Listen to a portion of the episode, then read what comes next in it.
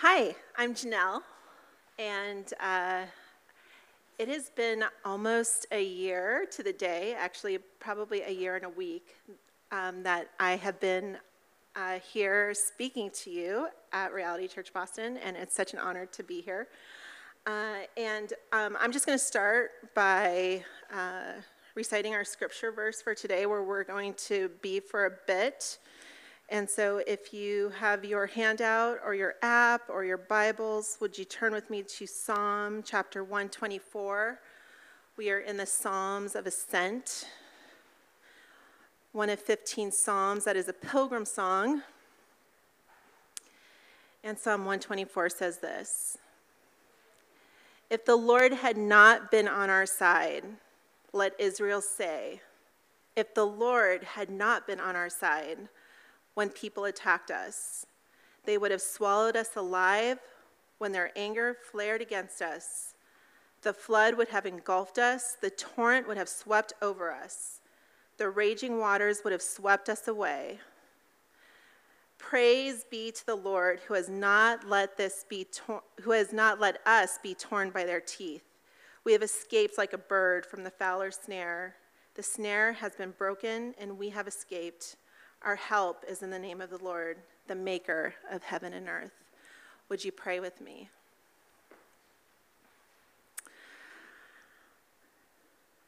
Lord, I thank you for the peace that abides in this room that only comes through the presence of your Holy Spirit. I thank you, Lord, for your word that is life and truth. And Lord, more than ever, God, we need light, we need truth, and we need flavor. Lord, may in these next couple minutes, your Holy Spirit be at work in our hearts in places where we might not be aware of, and in places, Lord, that we are all too aware of. Abide in us, Lord Jesus. In your name we pray. Amen. Amen, amen. Hello.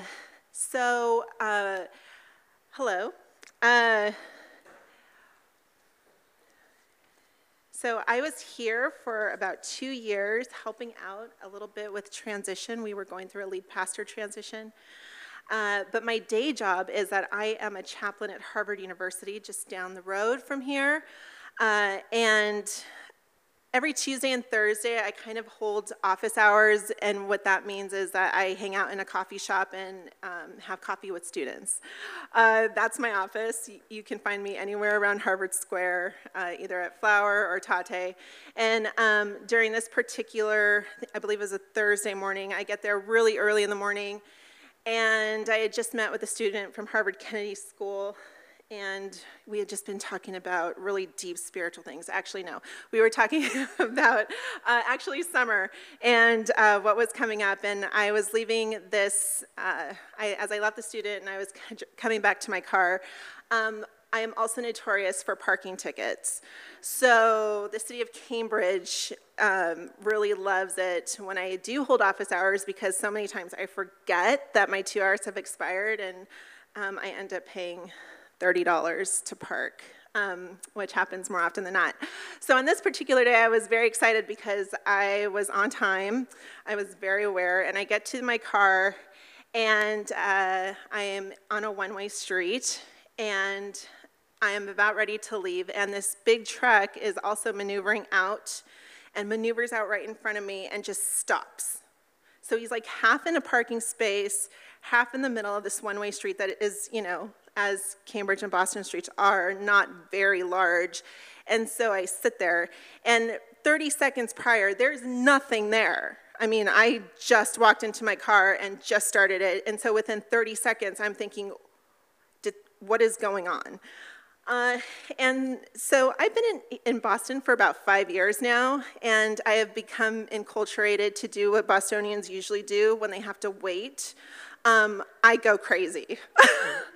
And this pious person, actually I'm not very, but I start honking my horn incessantly, like, let's go, buddy, like, I'm gonna get a ticket because we're not moving. And I had already been sitting here, I would love to say, for at least 90 seconds, probably more like 15.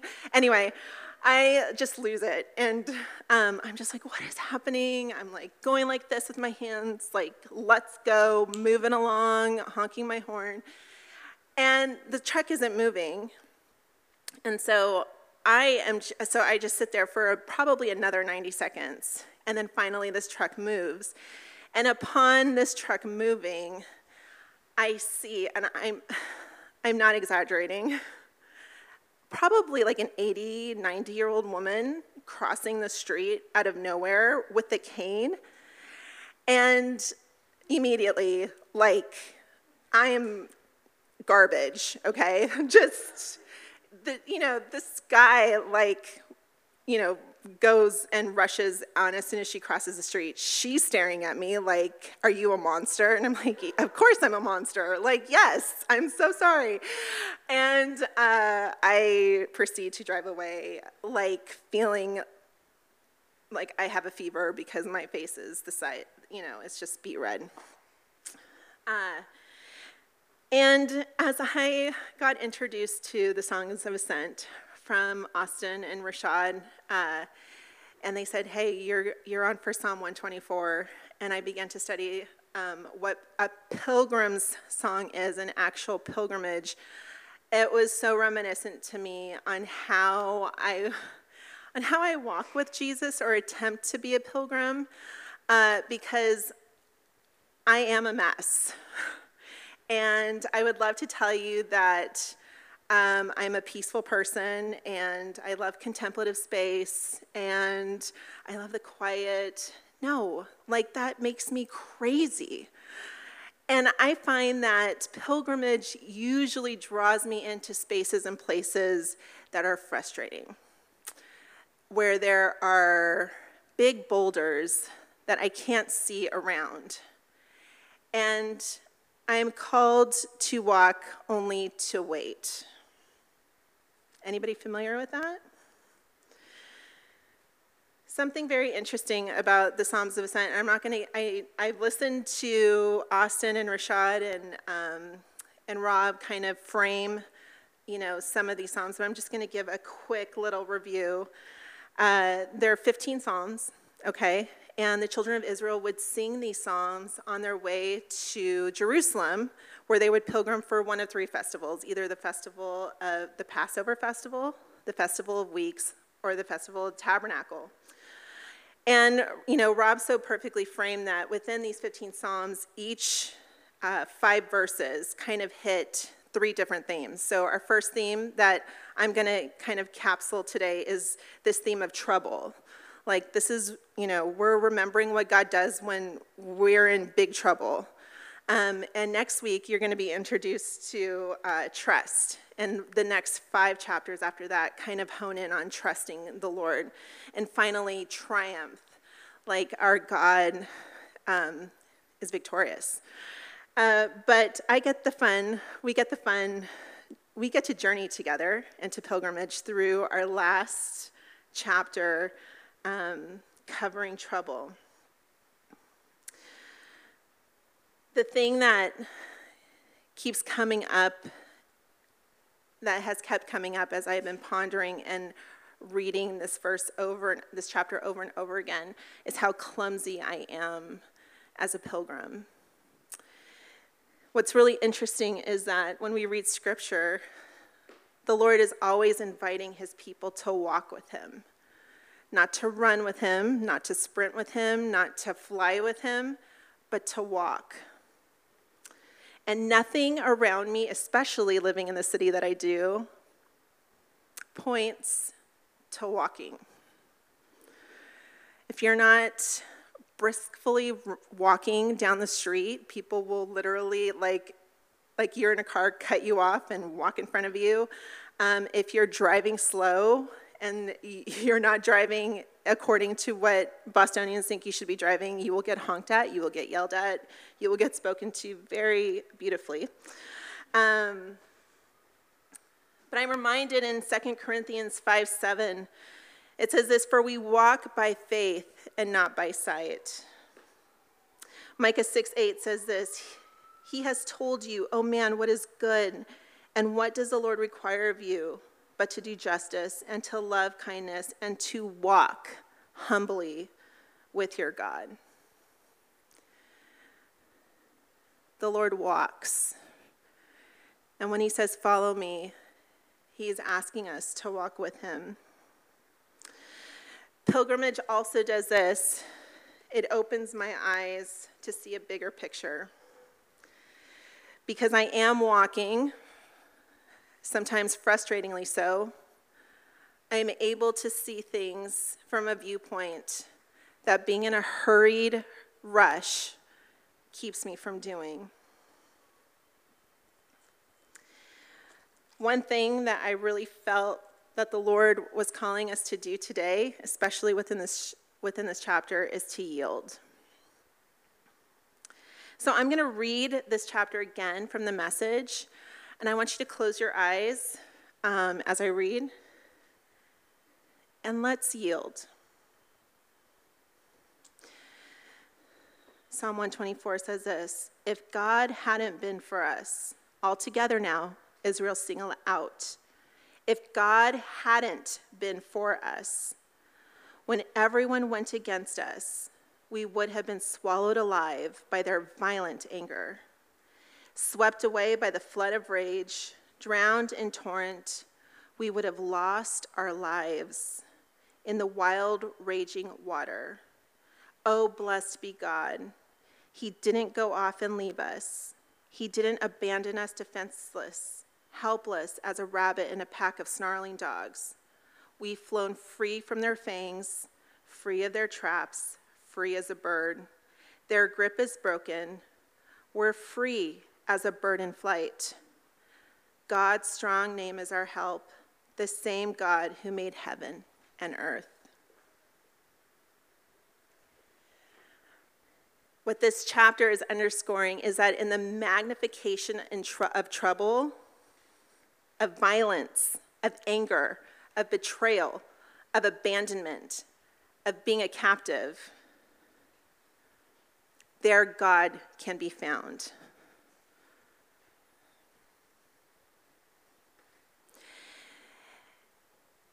But friends, we are not equipped to sit in that.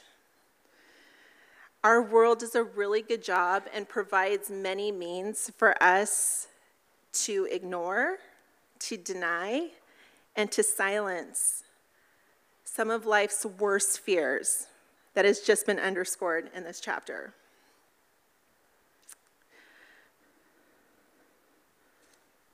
Eugene Peterson says this, Psalm 124 is an instance of a person who digs deeply into the trouble and finds there the presence of God who is on our side. I'm going to say this again.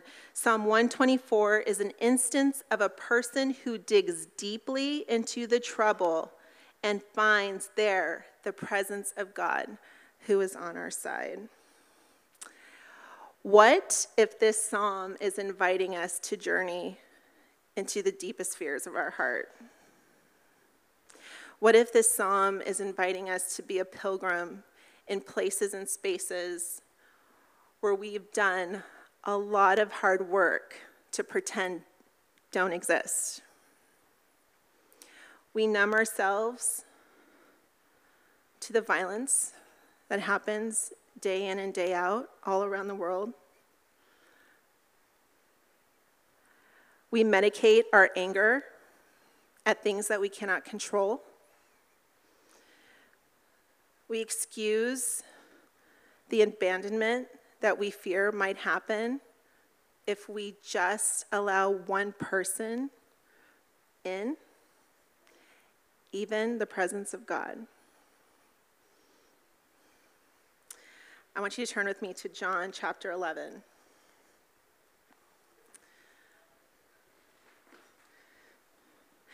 When Rashad asked me to speak, I was hoping that he was going to give me free rein to talk about whatever I wanted to.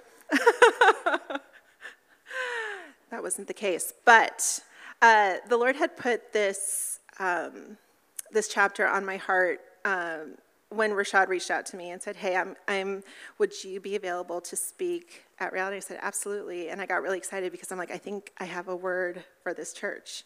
And then he's like, okay, so we're doing the Psalms of Ascent. I'm like, oh, okay. But don't you worry. As I was studying, the Lord has a way of bridging things together. The Lord put on my heart the story of Lazarus. And in John 11, I'm just going to set the scene right now. John is actually an immaculate book. If you haven't sat in the book of John, I would encourage you to do that, to read it. John is paralleling Exodus in this gospel, which is a little bananas, but that's a whole nother sermon for a whole nother time. We're not going to talk about that. But he is capsulizing the works of Jesus with this moment, with Lazarus being raised from the dead.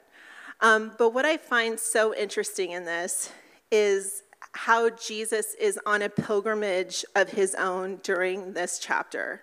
He's on his way to Jerusalem. And on his way to Jerusalem, the friends whom he loves very much are in trouble. And so he stops. So we're going to pick up in verse 17. And it says, now when Jesus came, he found that Lazarus had already been in the tomb 4 days. Bethany was near Jerusalem, about 2 miles off. So he's 2 miles away from where his pilgrimage is about to end, because Passover is coming. And many of the Jews had come, Martha and Mary, to console them concerning their brother. So when Martha heard that Jesus was coming, she went and met him, but Mary remained seated in the house. Martha said to Jesus, Lord, if you had been here, my brother would not have died. So we're going to skip down to verse 28. When she, Martha, had said that, she went and called her sister Mary, saying in private, the teacher is here and is calling for you. So Mary is in the house, and she is not meeting Jesus because she's heartbroken. And when she heard it, she rose quickly and went to him. Now, Jesus had not yet come into the village, but was still in the place where Martha had met him. When the Jews who were with her in the house, consoling her, saw Mary rise quickly and go, they followed her, supposing that she was going to the tomb to weep there. Now, when Mary came to where Jesus was, she saw him, she fell at his feet, saying to him, Lord, if you had been here, my brother would not have died. Exactly. When Jesus saw her weeping, and the Jews who had come with her also weeping, Jesus was deeply moved in his spirit and greatly troubled. And he said, where have you laid him? They said to him, Lord, come and see. Verse 35, Jesus wept. So the Jews said, see how he loved him. But some of them said, could not he who opened the eyes of the blind man also have kept this man from dying? We're going to stop right there. Friends, in the magnification of trouble, God can be found. But I will tell you what always accompanies trouble: doubt. And as Eugene Peterson is beckoning us to lean into trouble, I feel like the first greeter at the door is doubt. We see Martha and we see Mary and we see the crowd saying one thing to Jesus as he appears on the scene of Lazarus' death. Lord, if you would have been here, our brother would not have died. And I feel like that statement encapsulates where our pilgrimage usually stops. It's where we say, you know what? I can't. This trouble is too big for you, God.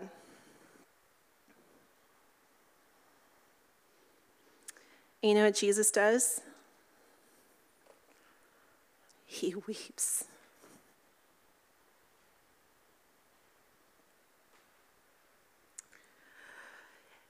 He doesn't flip a table and get frustrated at their doubt.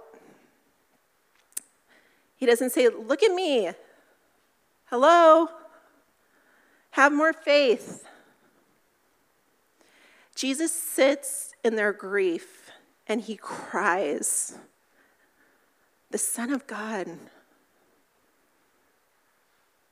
is inconsolable."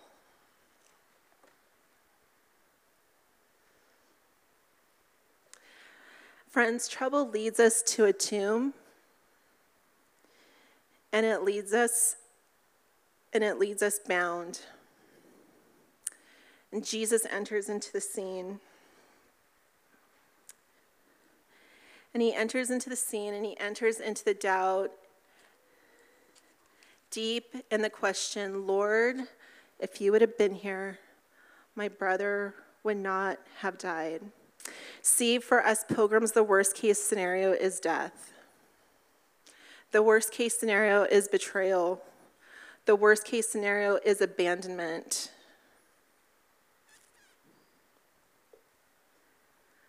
But Jesus. What I love about this is that in each of these iterations, Jesus shows up and is faithful. We're going to go back to chapter 11. We're going to go to verse 22. And this is Jesus and Martha speaking. Martha says, I'm going to say it one more time, "Lord, if you had been here, my brother would not have died. But even now I know that whatever you ask from God, God will give you." Jesus said to her, "Your brother will rise again." Martha said to him, "I know that he will rise again in the resurrection on the last day." Jesus said to her, "I am the resurrection and the life. Whoever believes in me, though he die, yet shall he live. And everyone who lives and believes in me shall never die. Do you believe this?" She said to him, "Yes, Lord, I believe that you are the Christ, the Son of God, who is coming into the world." Verse 8 of Psalm 124. God's strong name is our help, the same God who made heaven and earth. I am. He is beginning to uncover at the worst case scenario for any pilgrim, death, life, resurrection. See, this was the first resurrection. It was Martha. She was the first one to acknowledge who Jesus was. But it doesn't stop there. Verse 38. Then Jesus, deeply moved again. Eugene Peterson in The Message says Jesus was angry. He's angry at the brokenness of this world. Came to the tomb. It was a cave and a stone lay against it. Jesus said, "Take away the stone." Martha, the sister of the dead man, said to him, "Lord, by this time there will be an odor, for he has been dead 4 days." Jesus said to her, "Did I not tell you that if you believed, you would see the glory of God?" So they took away the stone. Jesus lifted up his eyes and said, "Father, I thank you that you have heard me. I knew that you always hear me, but I said this on account of the people standing around, that they may believe that you sent me." Verse 43, when he said these things, he cried out with a loud voice, "Lazarus, come out." The man who had died came out, his hands and feet bound with linen strips, and his face wrapped with a cloth. Jesus said to them, "Unbind him and let him go."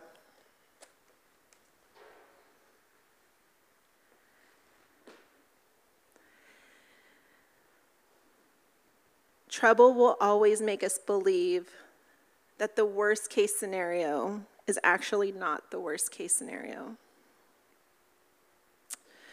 What we witness in this chapter and in the verses that we just read together is a foreshadowing of what Jesus, of what his pilgrimage was taking him to.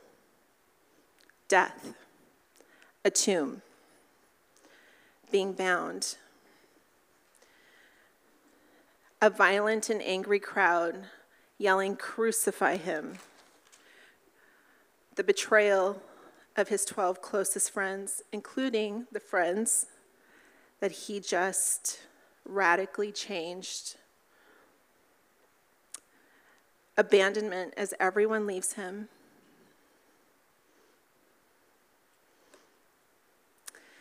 Jesus' pilgrimage leads him to a place that is desolate and lonely, where death awaits him.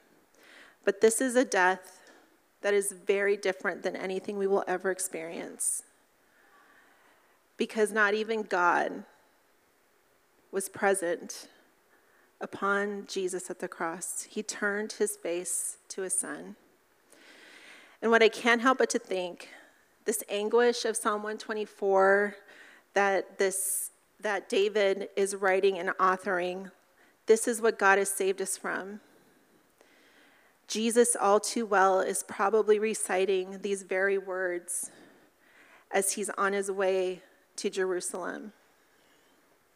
But that's not where our story ends. Thanks be to God. Because 3 days later, Jesus rose. And what I can't help but to think and to get excited about is that as we pilgrim and as we journey, we don't do this alone. What I love about what happens after Jesus calls out the name of Lazarus and Lazarus comes out, what does he do? The community around him, what does he tell them to do? Unbind him. Friends, it takes the name of Jesus to call us from death to life. But it takes a community of people to set us free. And as we pilgrim, we don't pilgrim alone. We pilgrim with those that are sitting right next to you in this very room, those that aren't here but are afar, but you are connected through the body of Christ.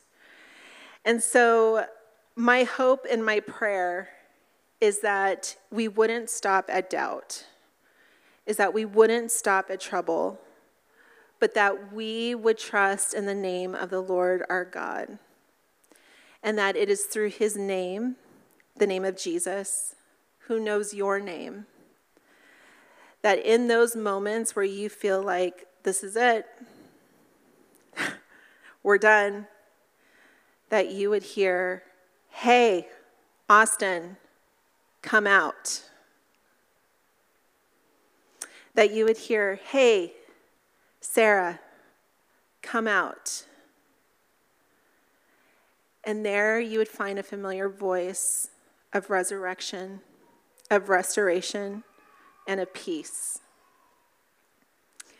And that through that, you would find the joy of heaven. I would love to say that heaven is our destination, but I think it's more like resurrection. And know that no matter what trouble, can I just say this? I don't know what it took most of you to walk through that door this afternoon. As someone who does church, and I say this, this might sound terrible for me to say for a living, okay? I forget how hard it is sometimes to walk through that door and to be here and to sit with other people with the weight of trouble or worry or anxiety. But I want to tell you something right now. I Am is here. And he wants to meet you in your trouble. And he wants to meet you in your doubt. Don't stop. Don't stop walking. So as we close, I'm going to leave you with Eugene's words. Psalm 124 is an instance of a person who digs deeply into the trouble and finds there the presence of God who is on our side. As we go into a time of silence, as we go into a time of examination and reflection, I want you to bring some of those things that you might have worked really hard to not feel or to acknowledge, and I want you to bring them before the Lord in the quietness of your seat and in this room. I'm going to pray for us as we go into our silent time.